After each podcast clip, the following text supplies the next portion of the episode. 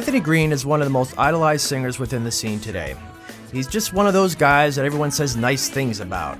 And when you meet him, he just smiles all the time. And if there was ever a picture of anybody that could be next to the word chill in the dictionary, it would probably be of Anthony Green.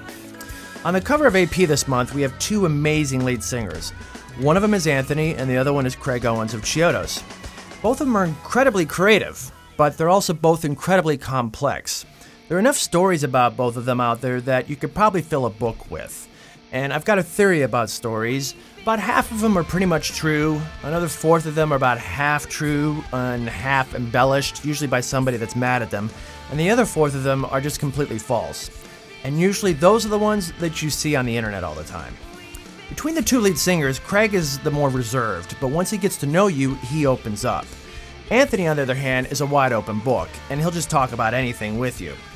He was born on April 15th, 1982, so that makes him an Aries if you're into that sort of thing, into a strict Roman Catholic household with three older brothers. And as Tim Cran writes in this cover story, he had an innate ability to stand up in front of any crowd without fear. He fell in love with the guitar, and he started singing in high school bands, and one of them, called Audience of One, there's a CD floating out there that if you really want to get an idea of what Anthony Green started to sound like and see all that characteristic vocals come out of him, that's the one to get. He went off to a community college where he got messed up in heroin and cocaine at that time, and he fell into some serious drug abuse problems before his parents and his psychotherapist brother sat him down and told him it was time for rehab. He spent nearly a year in rehab as an outpatient at a local clinic about 15 minutes down the road from his house, and as soon as he got out of that, he went off to California to join Saosin as their lead singer. He appeared on the highly acclaimed EP Translating the Name, but he left the band after nearly a year when the band was just about ready to start their big major label deal with Capitol Records. In the April 2007 issue of AP with Circa Survive on the cover, there's a detailed story about a phone call that Anthony did from an airport in Phoenix back to the band where he backed out. After returning from California, Anthony started the now infamous band Circa Survive. They've had 2 records and an EP to date, the initial Inuit Sessions EP, Juturna, and On Letting Go. They're already at work on their 3rd record, which should be out in 2009. He's done a number of other projects, one of them being the first Zolof the Rock and Roll Destroyer album, and he's also been one of the key members of the concept album series Sounds of Animals Fighting. He appears as the skunk, and on the second of those records, Lover the Lord Has Left Us, Craig Owens appears as well as the Ram. Watching Anthony Green live is a total must-see experience, especially with this solo record he's got out now called Avalon. You can YouTube him and see him in a variety of solo performances, either on stage or out in the middle of the sidewalk in front of a club, and you just get a slight glimpse of what it's like seeing him live. It's like he never misses a note, you know? He whenever he hits the high notes, his eyes roll back into the back of his head, and he has this very characteristic swaying back and forth when he performs that kind of reminds you of a 3rd grader waiting in that lunch line that's taking too long to move forward. Our conversation began when I placed the 2 covers that Anthony has appeared on in the table in front of us. This is Mike Shea. Walking to the line,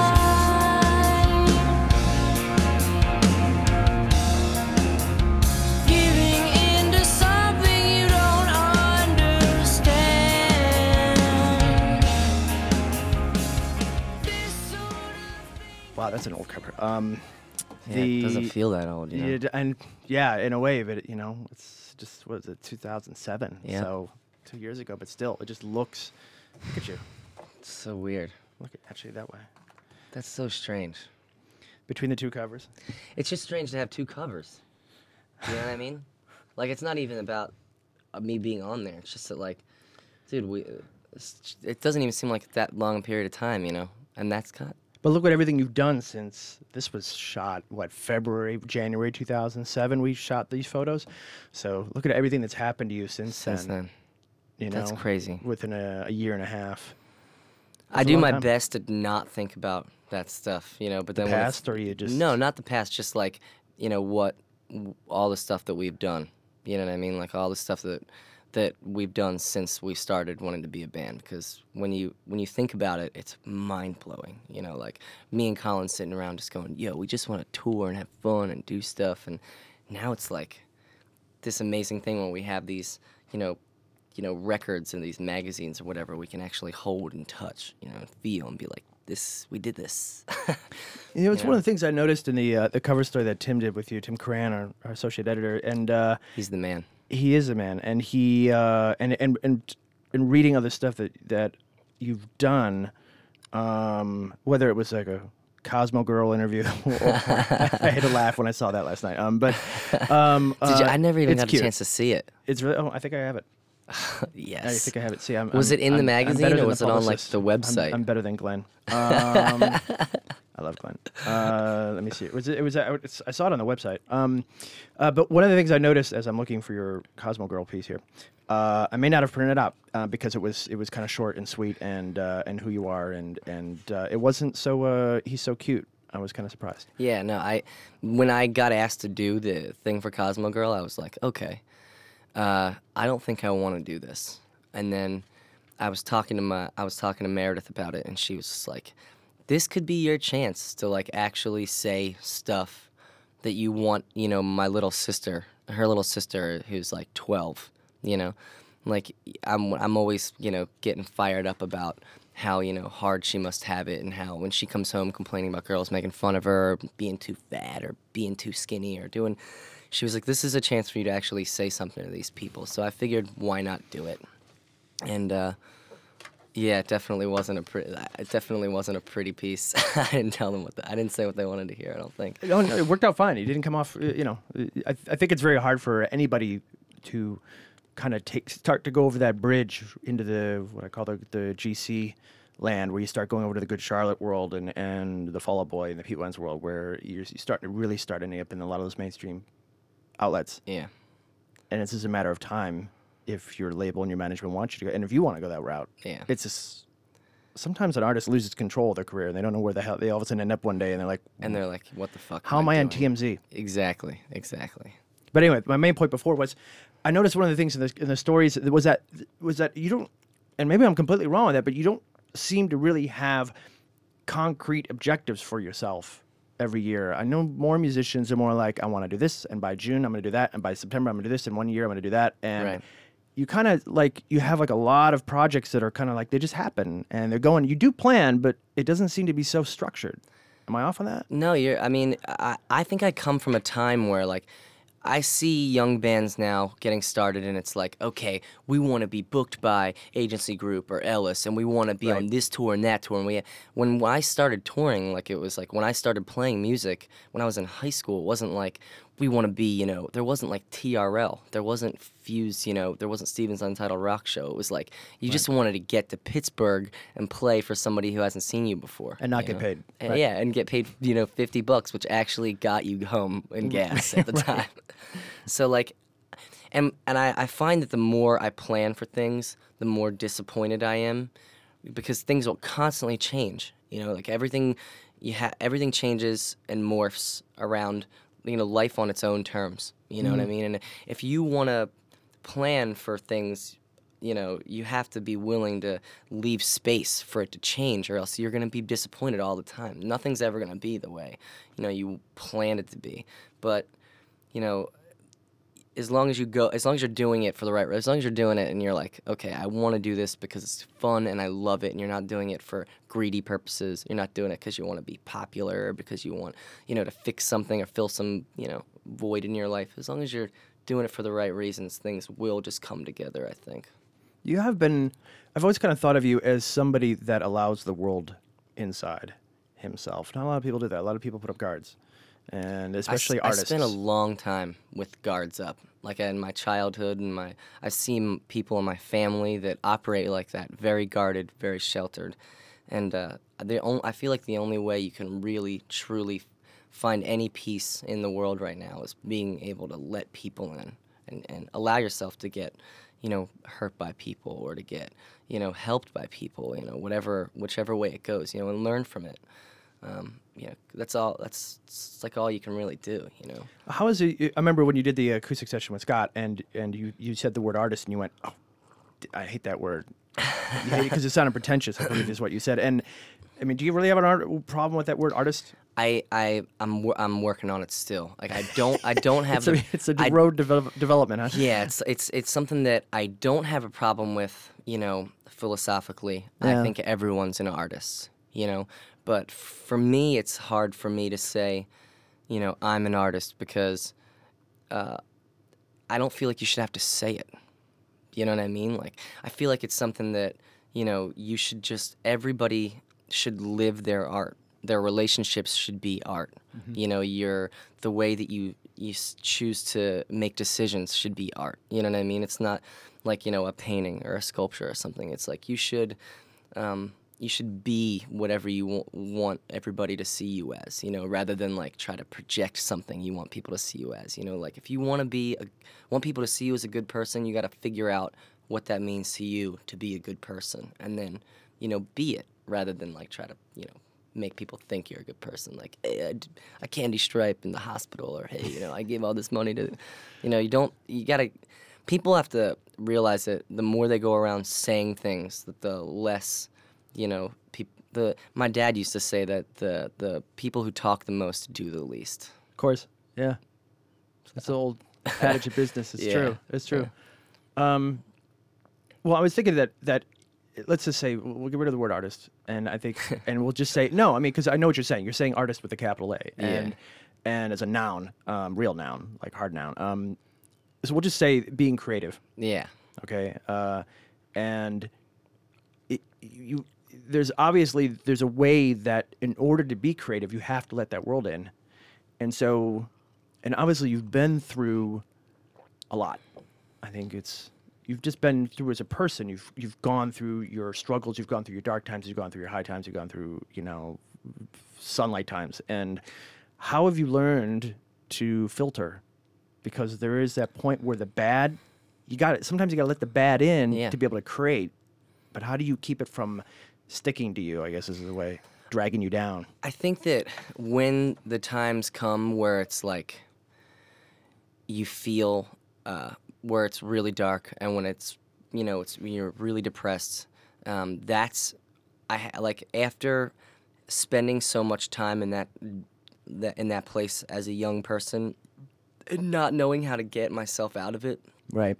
I think that I learned that you have to really embrace it, you know, just like anything. But then after, you know, it's served its purpose and you've learned from it what you can, mm-hmm. you know, like...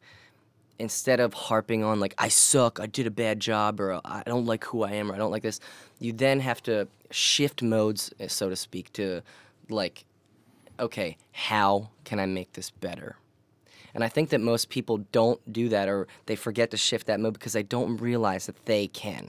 They think, you know, like, oh, it's the powers that be are fucking them, you know what I mean? Or it's like, oh, my parents are fucking me, or, you know, my girlfriend left me, so she fucked me. Well... You know, or it's fate. It's fate. You know, it's supposed to happen. I'm supposed to be lonely forever. No. You are the master of your own destiny. You know, if somebody breaks your heart or something, you can put the pieces back together. It can be just the same as it was before, you know, but stronger and smarter, you know. And I think it's easier sometimes to just give up your power and give up your, you know, your strength, you know, rather than to actually... It's, you know, they say when people exercise, like, no pain, no gain. You know, like, in life, it's like, no pain, no gain, you know? You got to learn from it. You got to make it good, you know? Like, it's just like when you see people that go through, like, horrible, you know, like, loss or something, you know, tragic, you know, that are able to spin it almost in a way that it suits them, and they can then, you know, grow from it, and then... You know, and they do something positive with it. That's, you know, that's sort of like the game, I think, or the point of life is to, you know, to survive the elements. Yeah, it's so true. There's a line in on your solo record with Drug Dealer, and I had to pop it down. I used to mind that everyone I know seems to hate themselves, but I do it as well. Yeah, and I've noticed that with a lot of young musicians, how much.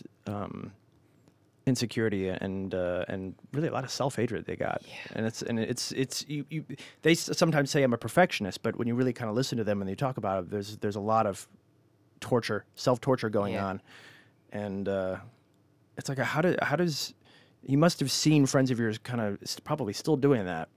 And like, how do you get through to somebody like that who, I don't know. I don't know if it's a cycle or if it's a, you know, some people, I think there was a comment that you made to Tim where you said some people actually just do it for dramatic purposes to kind of martyrdom. Yeah. I think that there's a lot less, I mean, you know, there are people in the world that, you know, are self-defeating people who are like, you know, I have somebody close to my family who's just, everything bad happens to them, you know, mm-hmm. like no matter what. And they, because of the fact that they like put that out there all the time, then everything that bad that happens to them is like, fuck, it's just another thing that happened to me. It's so bad. And it's like, maybe you ought to stop saying that shit happens to you bad all the time and start thinking, oh, maybe the opposite way. Maybe you're doing this to yourself a little bit. But I honestly truly think that there's nobody alive that hasn't gone through a moment where they hadn't hated who they were.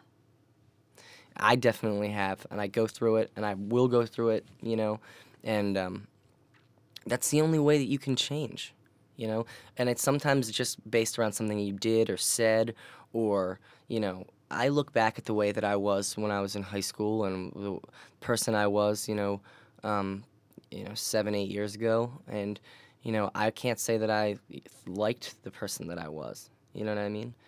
So, but I like who I am now. You know, who's to know if in 7 or 8 years from now I could look back and be like, wow, I was a big shithead back then. You know, like, hopefully I'm constantly going to be in a state of, you know, becoming, you know. You would kind of say, I think you, I can't remember if, I got to take a look at my notes here, if it was in a lyric or if it was a, it was just a statement that you had made, but basically that you were trying to, when you were younger and back in high school, always struggled with being what people wanted you to be. Yeah.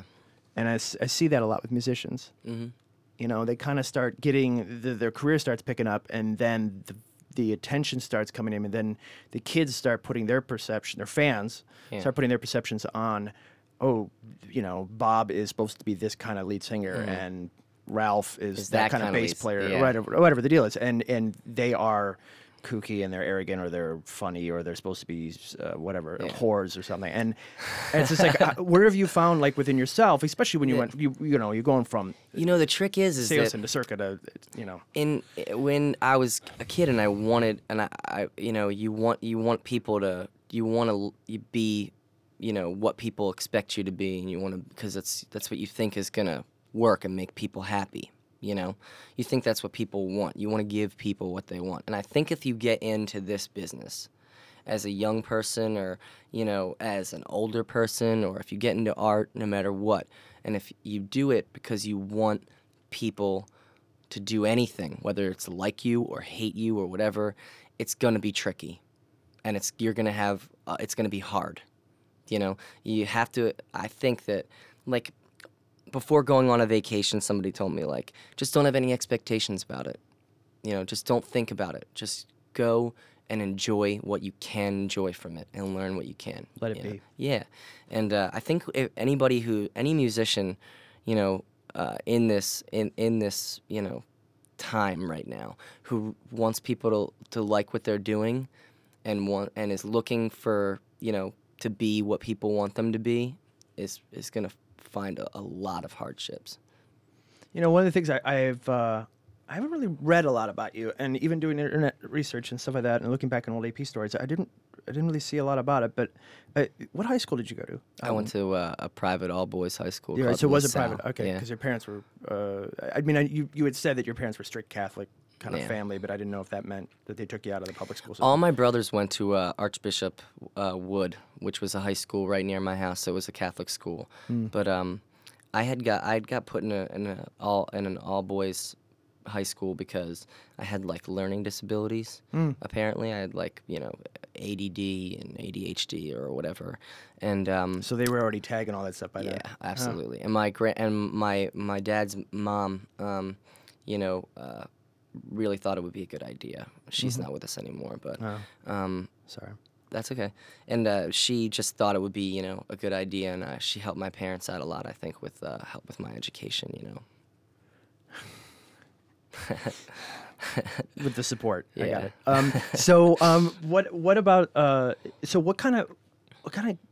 What were you like in high school? Like, what table did you sit at? If you could classify. And this sounds really strange, but I sort of knew everybody. Like, I had friends that ran track and played soccer. You kind of most popular or something? No, not at all. Like, I guess for a while I was kind of known as like the stoner kid. Okay. You know, like I was friends with everybody. If somebody needed weed, you know, they would come to me. Okay. I would be able to get them like a little bit of weed or something, but I wasn't like a big dealer or anything, and I wasn't very popular, but I knew everyone, you know, like I knew people that were, you know, considered nerdy. And honestly, in my high school, it was cliquey, but people were generally really nice to each other. It wasn't like a lot of like... So you didn't get picked on? No, not really. I got picked on a lot when I was young because I was a big kid. That's right. You were kind of overweight. Yeah, I had asthma and stuff when I was really little, before I'd even started school, and I was on like prednisone and stuff like that, and that beefs up your appetite. Sure. And, yeah. You know, I was just a big kid for a long time. My older brother Chris was the same way. He was a big kid, and then all of a sudden, like freshman year of high school, like in between freshman and sophomore year, you just shoot up like a couple feet, and your metabolism kicks in all of a sudden for, you know. And you're like, you know, same size as everybody else. And then all of a sudden people are talking to you differently, and people are, you know, nice, you're able to have a little bit of confidence. And I don't even remember what I was like in high school. I think I was just like, you know, stoned a lot. You know, I loved getting high. I loved skipping class. I loved music. Like, I loved trying to get around everything.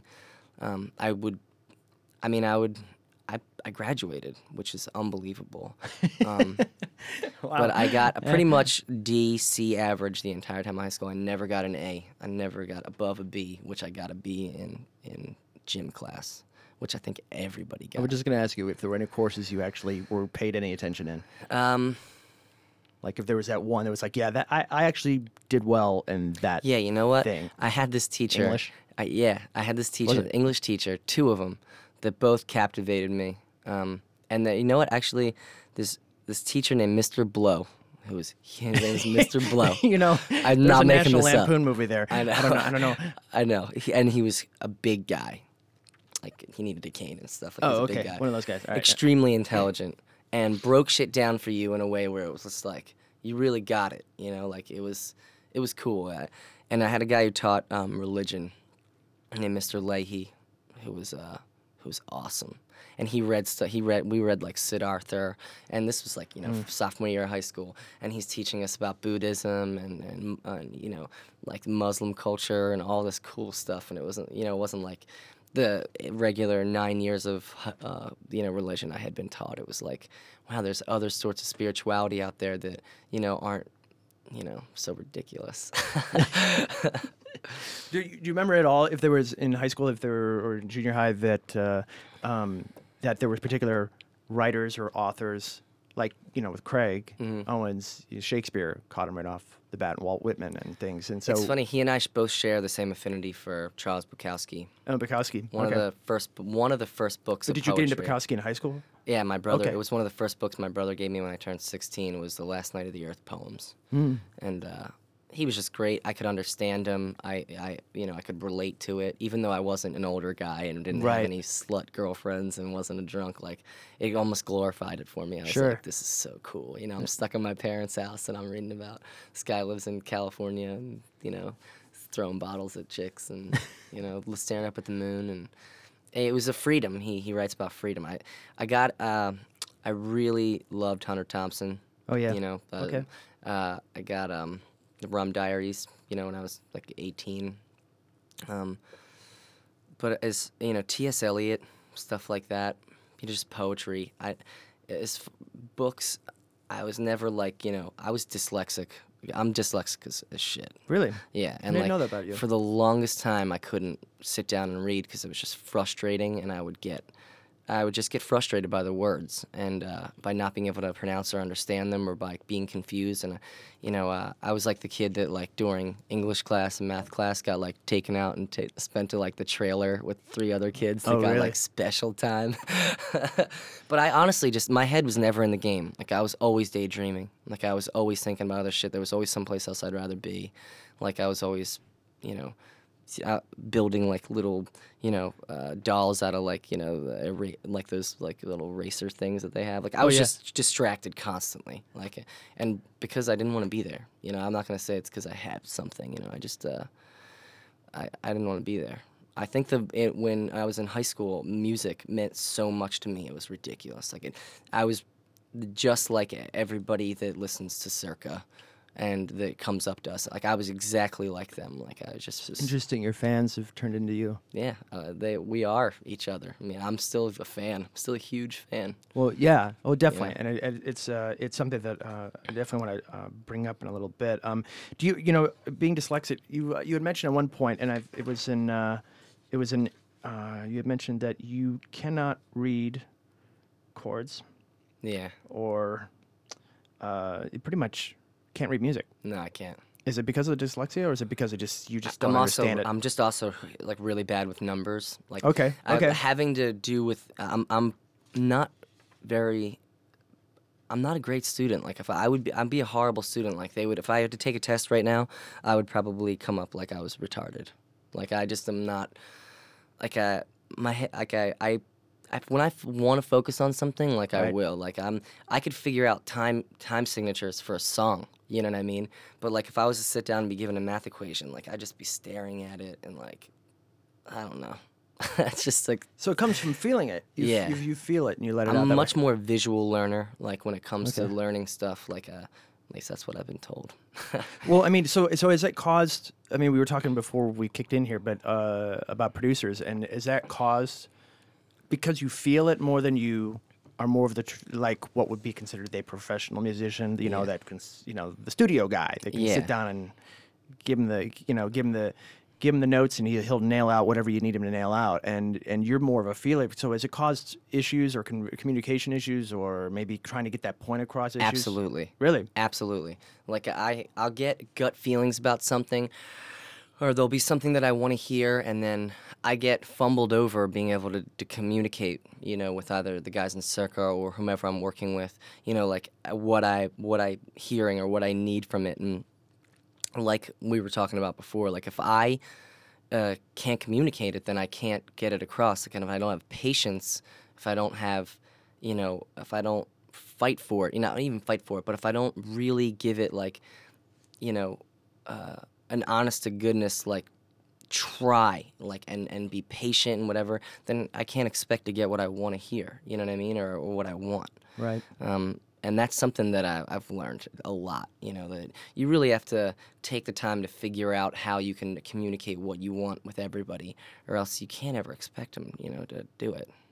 Communication always screws everything up. Yeah, it does. Lack thereof. A lot of the songs, at least a lot, but a chunk of the songs on Avalon, has been often said that were the formations, some of the lyrics, some of the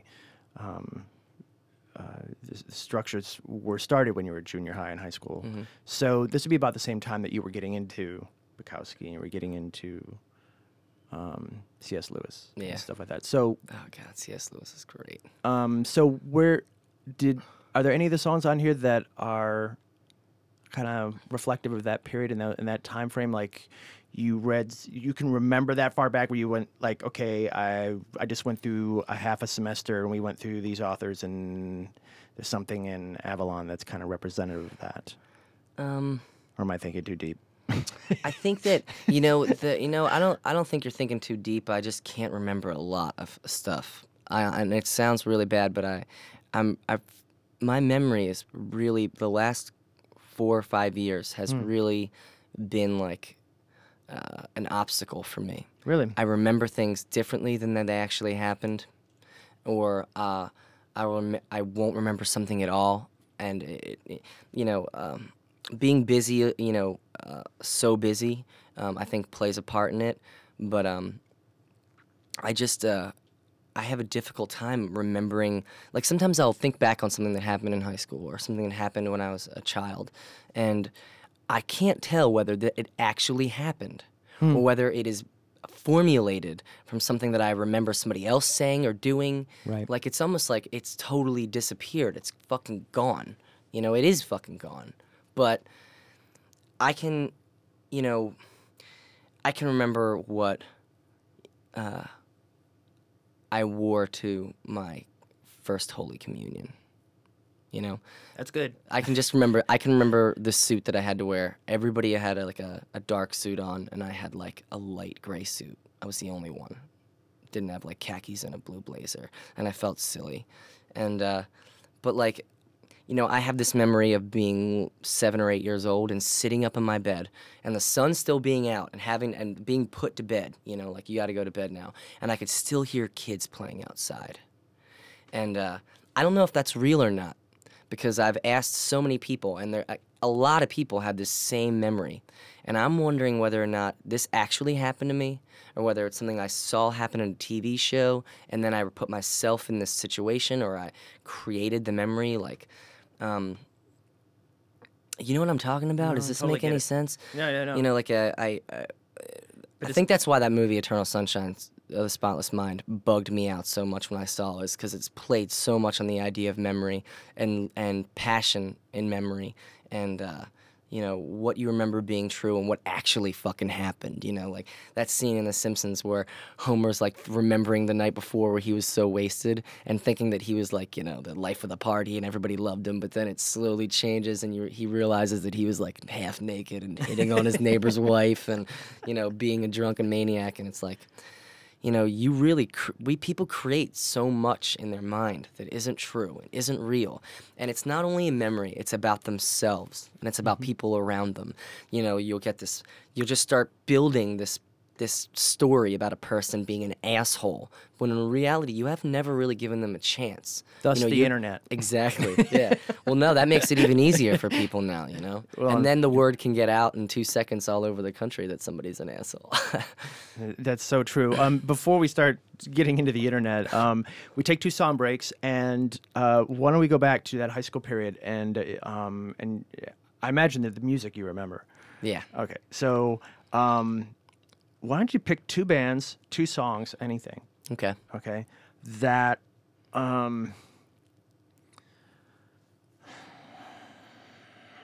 were the ones that just put you in such a, took you up to that euphoric level that ultimately drove you, that bands and musicians and singing and just...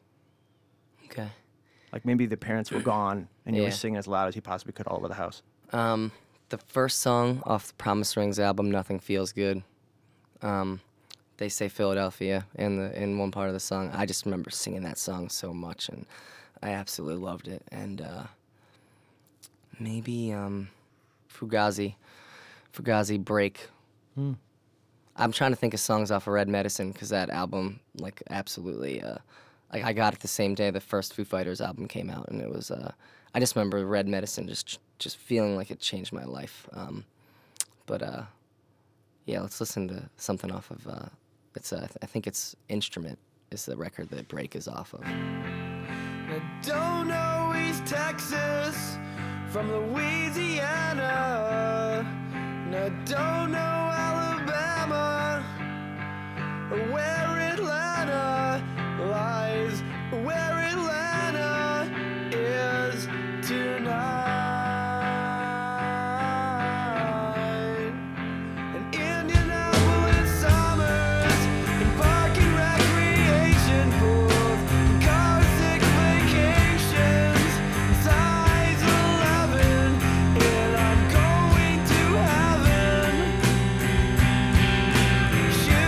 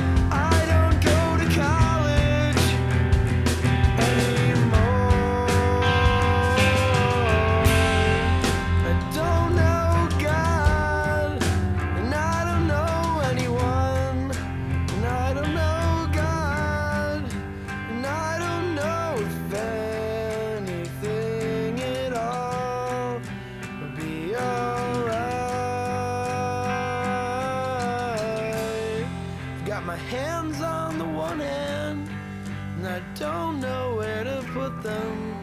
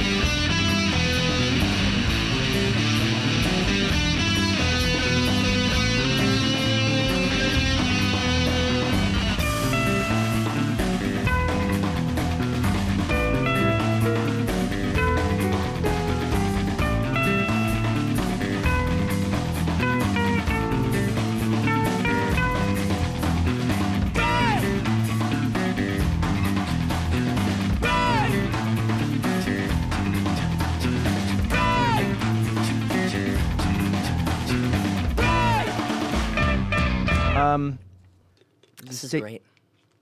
Happy? Yeah, very good. Happy. How are you? I'm good. Yeah, I'm really good. I'm hearing very positive things about you. I mean, we were talking, just briefly mentioned the internet and everything else like that. But seriously, like, you're in a wonderful space right now. Mm-hmm. Wonderful, wonderful space. I'm sort of getting used to being married, getting used to... This side project thing has been very, very strange little thing to be doing, and I feel like I've taken care. I got all my eggs in the basket. You know, my band is working. I'm working with them still. I'm taking care of this. Like, I'm busy as shit, but it's the way I wanted it to be. You know what I mean? Like, I kind of caught that. Anytime where I get overwhelmed by it, I just take a step back and I realize how amazing it is. How lucky I am, and that it really doesn't. I really like. Really has very little to do with me, you know. It really has to do with, you know, being able to like make positive choices rather than, you know, like just dwell on shit that I can't change. Such a struggle. It's do you want that reheated, by the way? No, that's actually really good. Yeah, I don't mind it like this at all. So you kind of like cold pizza and stuff. Okay, yeah, got it. I do tea. Tea is good served hot or cold. Okay, good. All right, awesome. Well, you know, sometimes I do feel like I'm going mental, you know, or I do feel, you know, horrible, but everybody does. Yeah, you know, and I think being like, a creative person, that is normal. Yeah, and you need it. It's important. Interesting. You need it. You need it. A friend of mine, very good friend of mine, whose name I won't mention, going through hard stuff in his life, and you know, he and I were talking about it, and he just said, you know, like I just feel horrible, and I just feel like, you know, I'm not good, and I feel like, you know, nobody's ever gonna love me, and I'm like, dude. You have to feel like that right now. I didn't say it's not true. Don't your boots full. I was like, dude, you have to go through this in order to realize that that's not the truth. And he's like, well, what's the truth? And I was like, that's up to you to decide. That's life. Yeah, you want to put it the truth. You want to make some. You want to have somebody else decide your truth. You're gonna have to live with that. You know, why don't you decide what you want? You know, if you can't have something. Get over it. I don't know. Is there? I don't want to say this the wrong way, But it's been something that's been on my mind lately, because within a matter of 2 weeks, two musicians who that I know, one publicly, the other one is not public, were either attempted or were thinking about killing themselves. And for a couple of different reasons for both of them.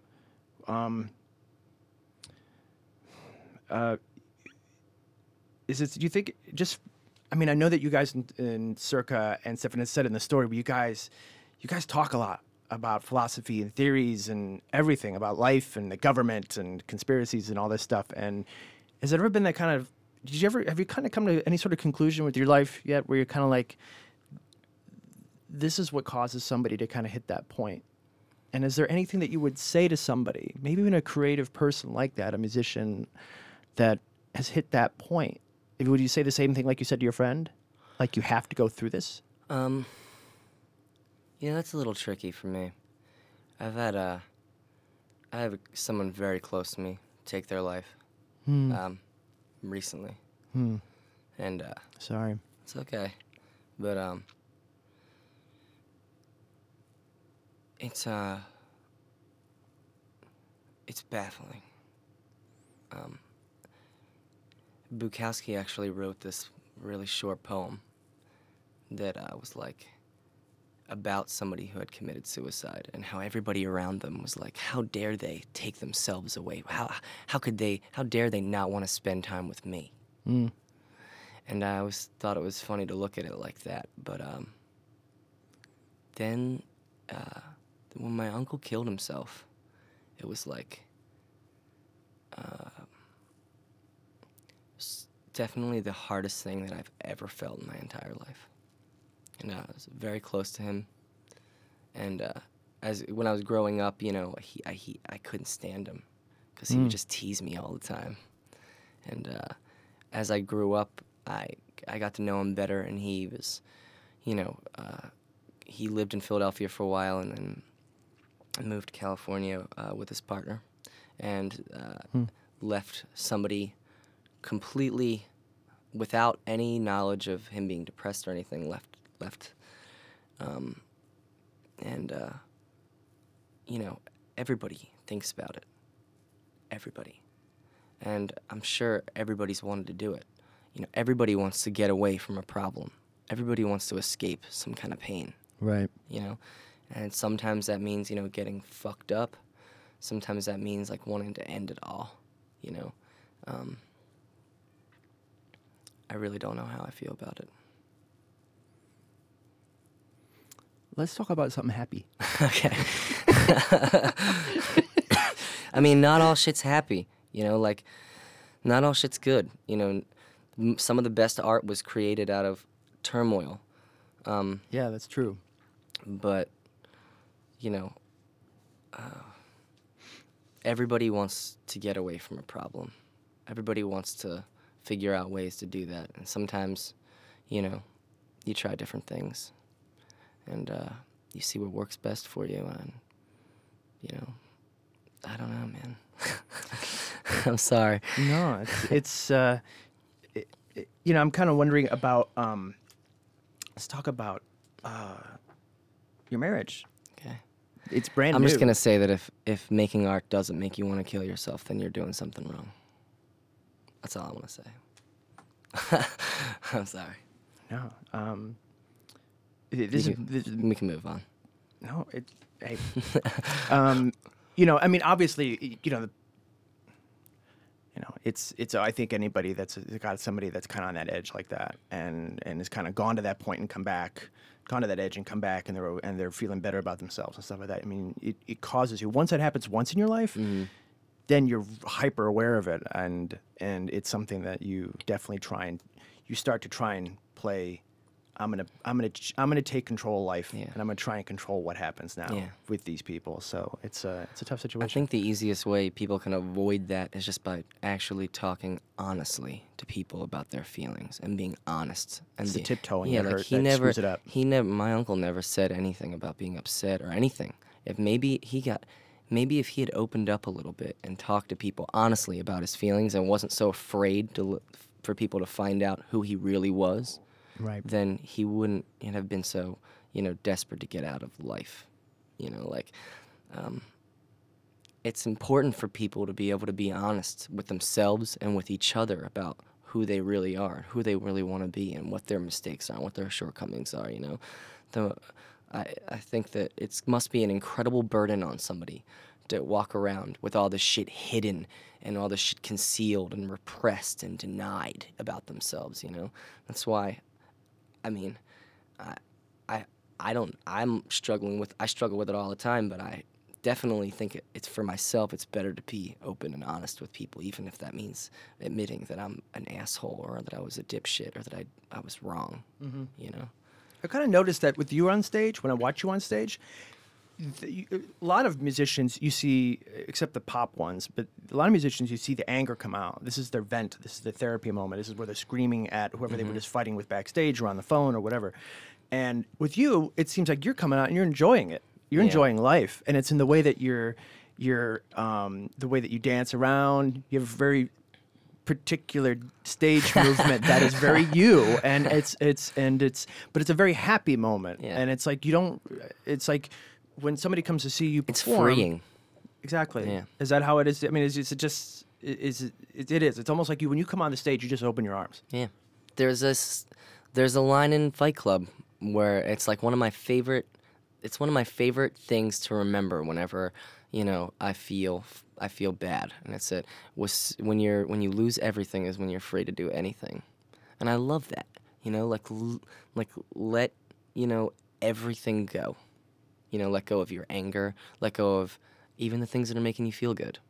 Let go of it all. Find a neutral ground.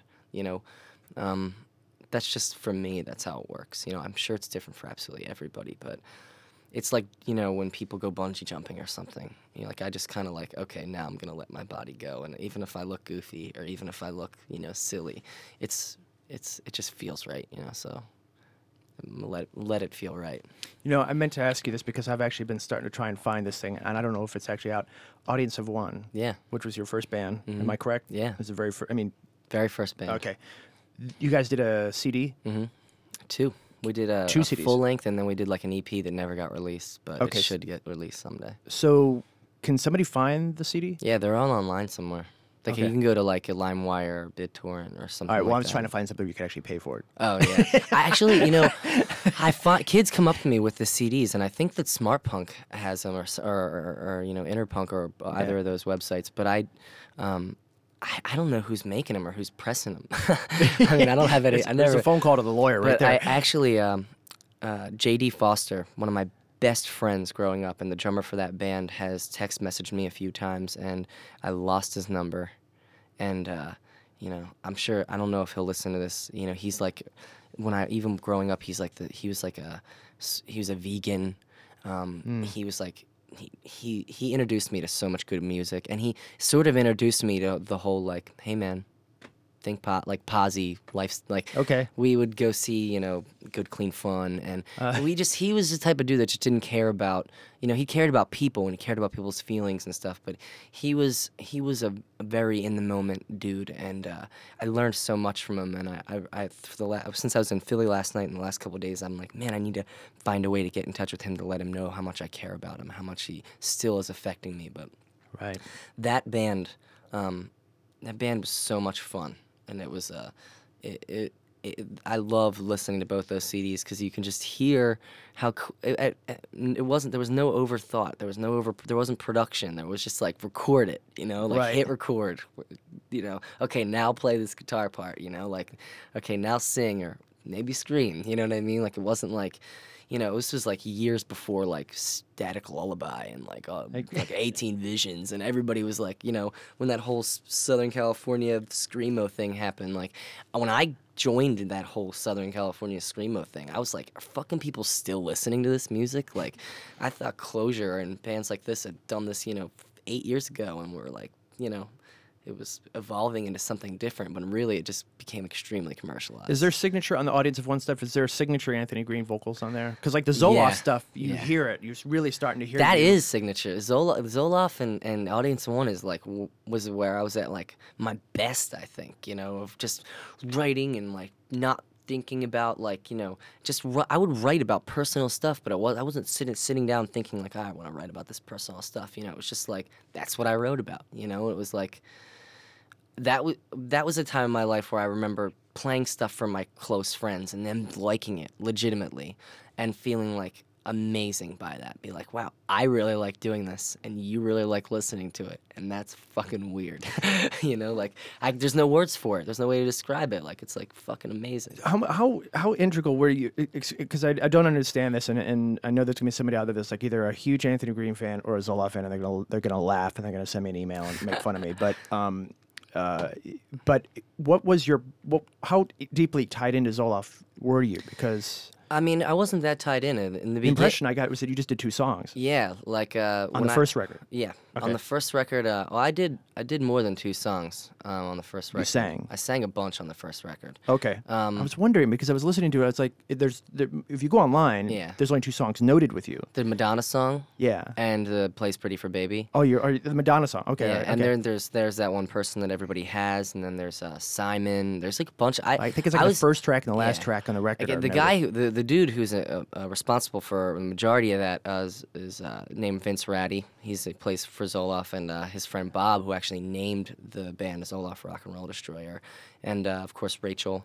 And I was involved heavily in recording that first record. I can't say that I wrote my own stuff. Okay. Vince wrote all the music, Okay. And he was a musical genius. Like that guy, songwriting-wise, you know, recording-wise, that guy is set the bar for a lot of people. And he taught me how to write in the studio. He taught me how to be comfortable and sing. And I don't think I've ever given him proper credit for it either. Like he's seriously like He opened my eyes to how much fun you can have in the studio and how much, you know, and he sort of taught me how to know where when I did something that was good and to like it, you know, where I think a lot of people are like in the studio now, and or a lot of times bands or musicians will do something, they won't even know whether or not it's good what they did. They have somebody else to be like, okay, that's good, and I'll do the next part.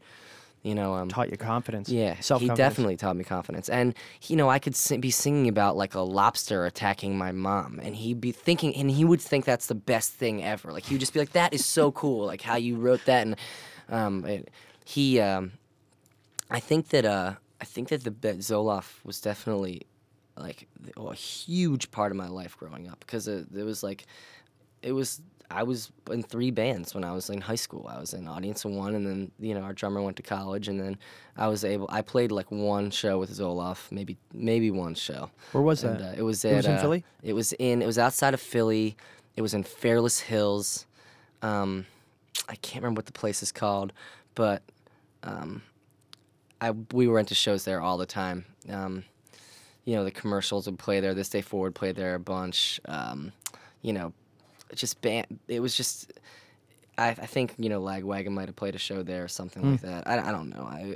I don't remember any. Bigwig played shows there. Like, oh, Bigwig. It was Joshua Fit for Battle, and Neil Perry used to play there all the time. Like it was like a place people went to go all the time. And okay. I think Audience of One played there a bunch too. But I just remember feeling like the man. You know what I mean? I'm playing with them, and it was awesome. Yeah, They were amazing, and if we hadn't stopped playing together, like I would have never wrote, you know, Baby Girl, or The Last Day at Work at the Microscope Store, or any of those songs. You know, I wrote the High and Driving EP pretty much right after I got asked to leave Zolof, and you know, I got asked to leave Zolof because I wasn't a very productive member at all. I was like getting fucked up all the time, and so this would be before rehab. Yeah, this is before. See, I kept thinking Zolof was after rehab. Yeah, no, okay, all right.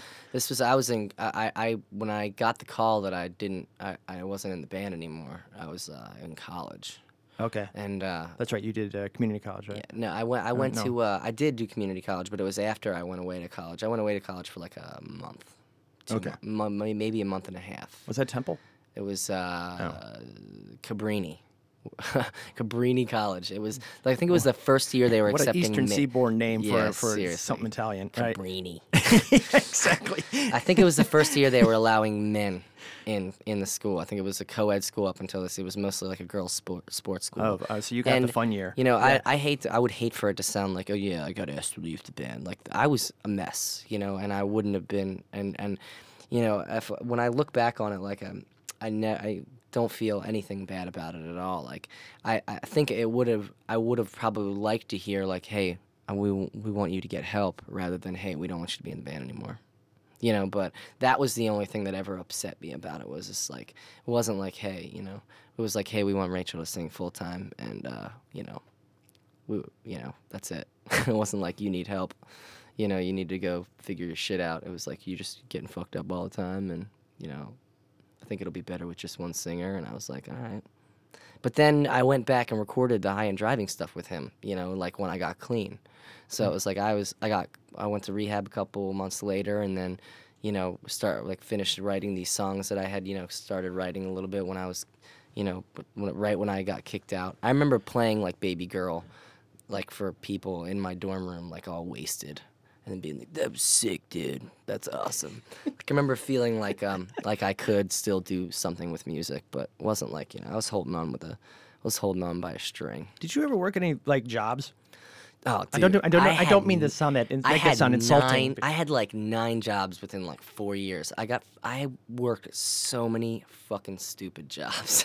It was horrible. What, it was like, is there like a Chili's out there that was like the Anthony Green Chili's? Oh, dude, I worked at Starbucks in Newtown, Pennsylvania. You were a Starbucks employee. Oh yeah. Were you a barista or were you? Right before I left to move, right when I moved out to join Saosin, I quit Starbucks. Which I'd worked Starbucks? There for 2 weeks, Newtown, Pennsylvania, on State Street. It's right near my parents' house. I wonder if it's one of the ones that's still open, that guy, because they just closed the whole crap of a load of them. They did? Yeah, like 400 stores, 300 stores. Well, I think this place is thriving. Oh, man. But what'd you do? Did you make the drinks? I never actually got to the barista stage. I was a slow learner, and I think they have a big chain. They have a high turnover rate in those places, so I was just like... They were like, yeah, now we're going to start training you on the bar. And I was like, I'm actually fine just getting the hand of this. And they were like, no, we have to train you at the bar. Like, you have to move. And I was like, no, I think this is fine. I'm just getting to learn the register. I would just charge everybody for a small coffee. And so, like, I would have, like, 1 out of every 10 people would be like, dude, I ordered a flaming trappa oil salt cappuccino. And I'd be like, okay, it's, you know, $1.50. And they'd be like, no, it's actually $4.45. And I'm like, it's just $1.50, dude. And they're like, I think you typed it in wrong. I'm like, please don't get me in trouble. Like, just give me swipe your card. Just give me the $1.50 and get out of here. But I drank more coffee than ever. I worked at an animal hospital. Really, that's good. Yeah, it was. But I was just like walking dogs and cleaning poop. That was a cool job. That would be. It's very. It's very positive. Dude, I worked. I worked at a store in the mall. Worked at a store in the mall called Scream. And it was like this is back in the day. It was a clothing store. It was like a raver clothing store. Oh, and I got fired from there because my friends would come in. Like the singer for A Life Once Lost, Bob Meadows, single-handedly got me fired from this store in the mall, because he would come in every day and be like, "Yo," and like, "Oh yeah," like, yeah. It'd just be the friend like, that ruins everything in your life. And I got written up every time he came in. And I didn't realize it until they were like, "You got written up like 8 times this week." And he's that dude actually hooked me up with JD, the drummer for Audience of One, and like Bob Meadows from A Life Once Lost is a huge reason why I'm even sitting here right now, you know. But I worked for like a wholesale plant shop where I you sold flowers and topsoil, and I mean I worked for Condom Kingdom, you know, for like a minute. I got fired from so many jobs. Hey, there were some perks with that one. Yeah, a couple. You got free lube. Free lube.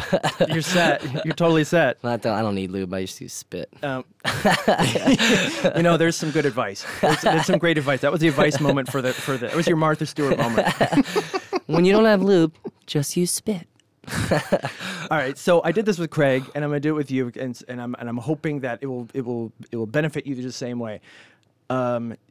Journalists always ask redundant questions, and the number one is what's your favorite song?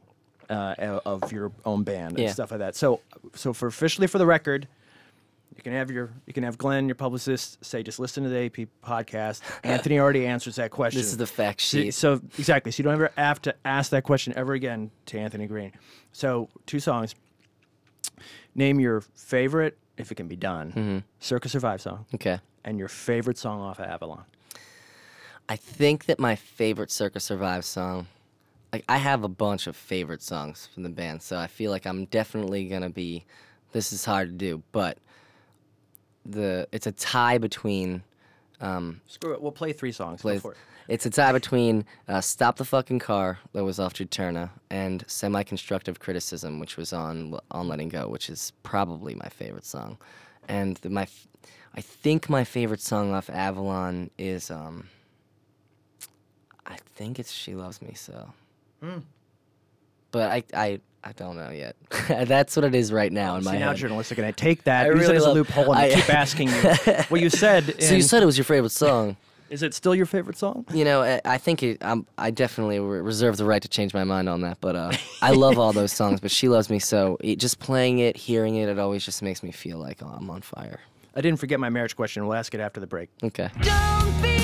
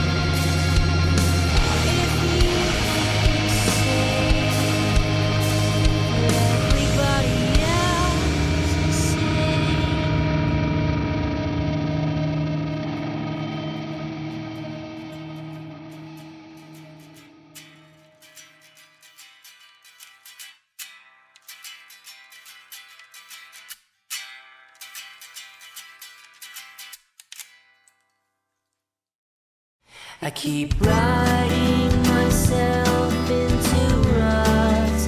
It's all around us.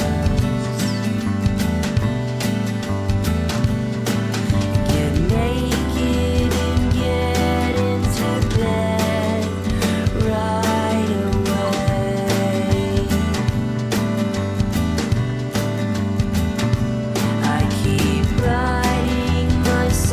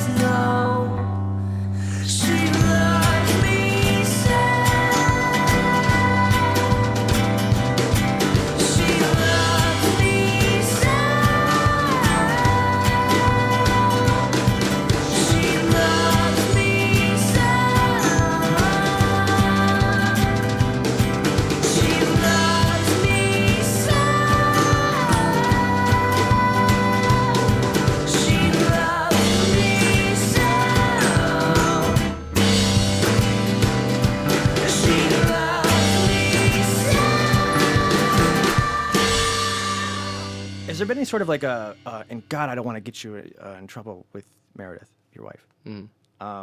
Meredith. I do that. I do a good job of getting myself in trouble. I don't want to add to it. I don't want her kicking me in the balls later on. But she'll probably hug your balls later. Oh, there you go. No cameras. No cameras. The point. What was my point? Okay.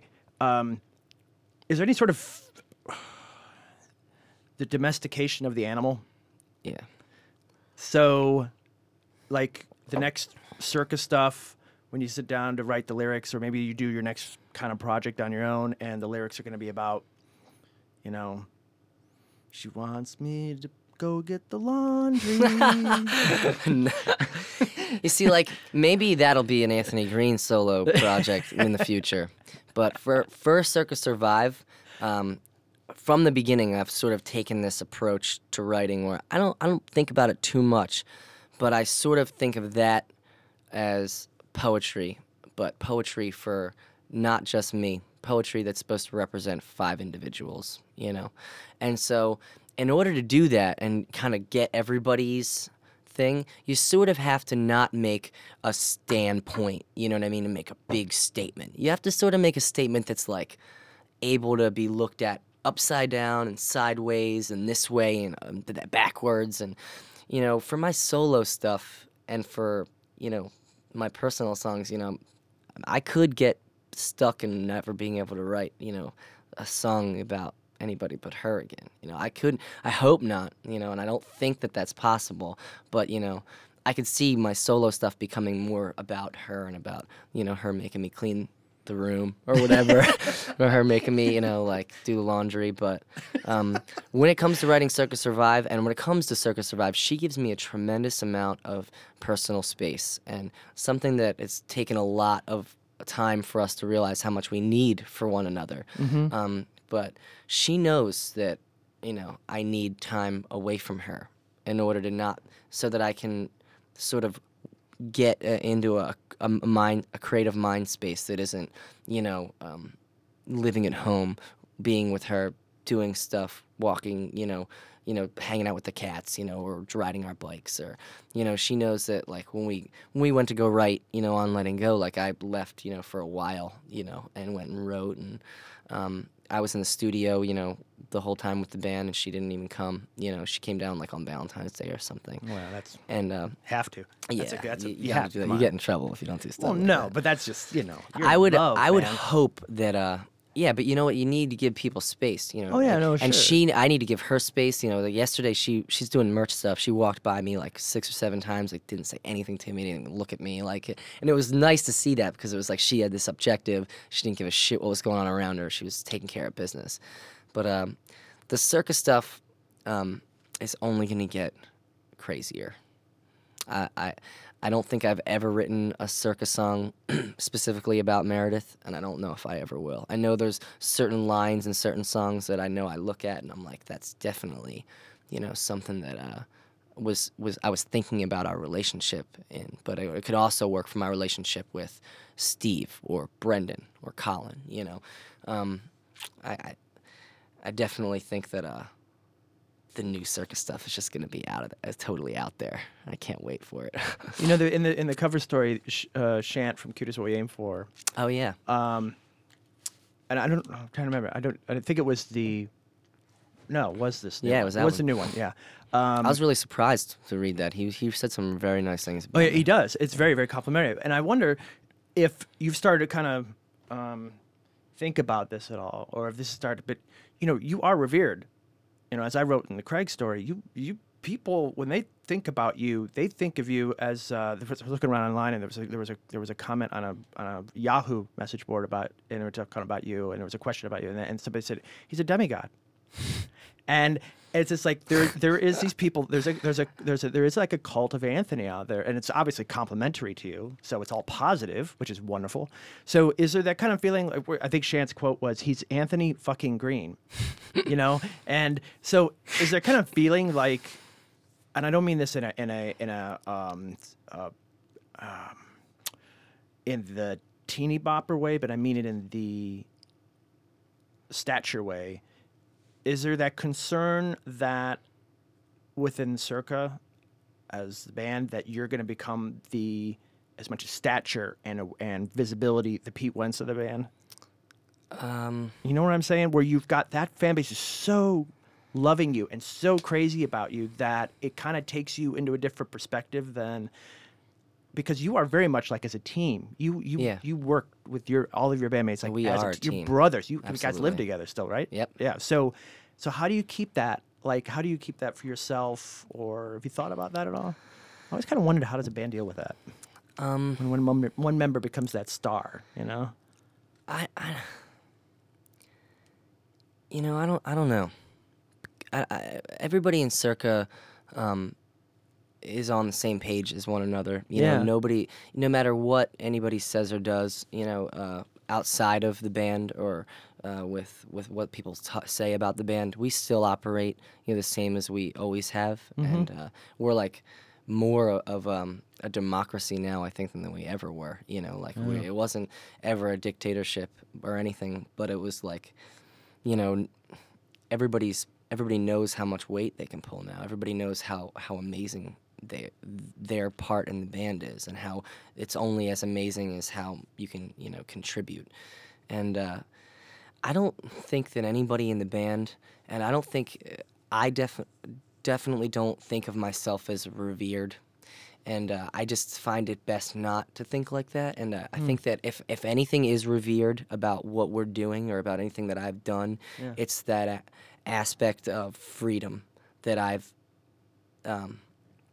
been lucky enough to stumble upon, you know. And I found it in confronting my demons and in, you know, having to admit that I was, you know, this or that, and you know, I think anybody can find it. Anybody can do that, and anybody that looks at what I'm doing or what I've done and thinks that it's any different than something they could do or any kind of different effect that they can have on people is mistaken.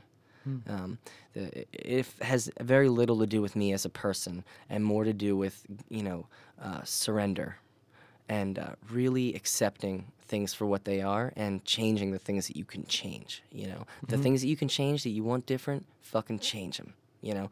And I would be a total dipshit if I was to sit back and think that anything that anybody said about me, whether it was positive or whether it was like, he's this or that, like, I'm not. I'm really not. I'm not any different than any. No band guy is any different from any other dipshit, or your brother, or your mother, or your dog, or your whatever. They're all the same. Everybody's got the same, you know. Everybody's got the same ability to do amazing shit. It's just that they don't believe in themselves. You know what I mean? They don't believe that they can. You know, and you don't even need anybody else to believe in you. You know, sometimes it helps, but you really just need to know that you can do whatever you want. You can change whatever you want. What do you get out of your fans? When you go out and you do the meet and greet, when you know, I've seen go on YouTube. I don't know how many videos I see on you at YouTube where you're obviously it's either probably before the show or it's something. And you just got the guitar. You sit on the sidewalk. The tour bus is in the background. I love an audience. You're like a busker. You're like an old British busker. You just come right out and start playing. And I'm waiting for the hat to be thrown down. I like the feeling of playing in front of people. You know what I mean? I like when I'm playing and looking at them and they're looking at me and it feels good. I just like that feeling, you know, like it's I don't know, I wouldn't be doing this, you know, if I didn't love the way it feels. I feel like a totally different person when I'm playing music. I've said that before, you know, but I don't mean to sound redundant. It's just I feel electrified, you know what I mean? I feel like, you know, that basketball player feels when he's like fucking slam dunking, or you know, that doctor or that, you know, or that, you know, accountant feels like when he goes home and spends time with his family, you know, and that's what he really wants. Like, that's maybe, you know, just what I wanted. Like, it's really weird. It's really weird. It's really strange. Do you think that there? I don't know, man. Like, I get paranoid from them. Really? I sometimes, I sometimes feel like because I'm out there and I'm doing that and I'm enjoying it, that they think that they have some sort of like, you know, that I'm obligated to do whatever the fuck they want me to do. You know what I mean? And it's like, you know, sometimes I won't come out and play guitar, and I'll get all these kids that came to see the show that love the show. When I'm walking to the van or whatever, will be like, "Fuck you," you know, like play us a song, play Drug Dealer, play Meet Me in Montauk, and it's like, I just played you 14 songs, and now I want to go lay down, you know, like. I'm not saying that's what I take from the people who listen to our band. I would say 99.9% majority of the people that I come in contact with at shows or anywhere else are grateful, and all they want to do is say, "Hey, we love your music. You're doing a great job." Majority do, and that's great. 90% do. I love hearing that, you know, but that's not the point. You know what I mean? This was never the point of this for me was never to, like, you know, get like a ton of fans or to get any recognition. You know what I mean? It was I really wanted to be able to make music that made me happy, you know? And I think that, like, people are attracted to that, you know? And that's what I found in art, that if you're doing something that makes you happy and you love it, it's like the law of attraction. So not to sound like weird or anything, but I get very uncomfortable a lot of the times with, like, sharing personal stuff with people, and drawing that line of distinction between like what I want to give away and what I need to hold on to. Right. You know? Right. And, right. It's tough. So last question. Let's jump in the future 3 years from now. Okay. So let's see how let's see what you've gotten. I mean, and I guess, you know, being that you are very DIY, there's a very DIY sensibility to you. Even though, I mean, you're on Photo Finish, which is still kind of like an offshoot, right, off of Atlantic, but it's still you still are very much in control of the way you present it to the public and what you do. And you know, if you were a sellout, you wouldn't be doing 400 capacity rooms. I mean, you just wouldn't. You could have done a commercial jingle by now. I'd love to get into the jingle business. By the way, it's good money. Nick Beard and I, we're gonna start a green beard jingle company. But this was a little while ago, so we can maybe hear you. Maybe in the future, you know, you never hear Kleenex commercials. The first jingle we wrote, I think, was I want to hear that. The first jingle we wrote was for candy apples. We were gonna try to find a candy apple company, and we were gonna try to pitch this to them. But it was like, you take a stick, stick it in an apple, dip it in some candy. You got a candy apple. That was the first jingle. And then every jingle we wrote had that same melody to it. If it was like, you got a headache, you need to take something, maybe take an aspirin, get rid of your headache. That was every jingle, just took that exact same structure. You know, I want to be in on that board meeting. Yeah, as soon as we get everything up and running, you can be on, you can be on the board. Greenbeard's jingle. As long as I have a disclaimer against lawsuits, I'm fine. So okay, all right. Well, all right. So the jingle career will be going by then. It'll be a little redundant after about the fourth commercial, but it'll work out all right. It reminds me of something off of Little Britain, but darn, what was I going to say? Oh, music industry's changing. Everybody's freaking out. It's, you know, it's beside an adventure. Everything's upside down. No one knows what the hell's going on. So, yourself as a career musician, career singer at this point, where do you? What do you think? What are you hoping? What are you hoping to be at that point 3 years from now? Happy. That was too simple. You just ruined my whole setup. I'm sorry. That's how I roll. That's how I roll. 3 years from now, I'd really just like to be happy. I don't care whether I'm still a career musician or whether I'm a fucking trash man. I just want to be able to fucking be happy. Whatever that takes. It doesn't take a lot. I don't need a lot. I don't need people telling me I'm good. I don't need people telling me that my songs are good or bad. You know, I need very few things, you know, and as long as I got them, I'll be okay. You know, everything else is a bonus. True. You know, it's the world's a tough place, but I wish you the best and the happiest future ahead with Meredith. Thanks, Mike. And that this record goes through the roof for you, and the next Circa record blows everybody completely away, and you will never have to worry about an internet rumor ever again. I never worried about an internet rumor ever. I never will. We can make that the next interview we do. Going on about the internet and rumors are just that's a whole other subject. But yeah. Don't worry, we can put it to rest right now. Like, I've never wasted any time worrying about what people say about me on the internet. It's all good. Even if it's bad, I don't care. It's crazy. It's all new, so it's like, whatever. words to live by, man. People can say whatever they want when they're hiding behind a computer. You know, the truth is always going to be the truth, you know, no matter what people say on the fucking electronic computation machines. Thanks, Anthony. Thank you, Mike. AP Podcasts are recorded at Lava Room Recording Studio in Cleveland, Ohio, a New York City quality studio at Cleveland prices. Check out www.lavaroomrecording.com. For more information on Alternative Press Magazine, go to www.altpress.com. The podcast engineer is John Walsh. Post-production assistance from Rob Hortenzi. I'm Mike Shea, and this is All My Fault. You can reach me directly at www.myspace.com/MikeSheaAP. That's SHEA like the stadium, AP.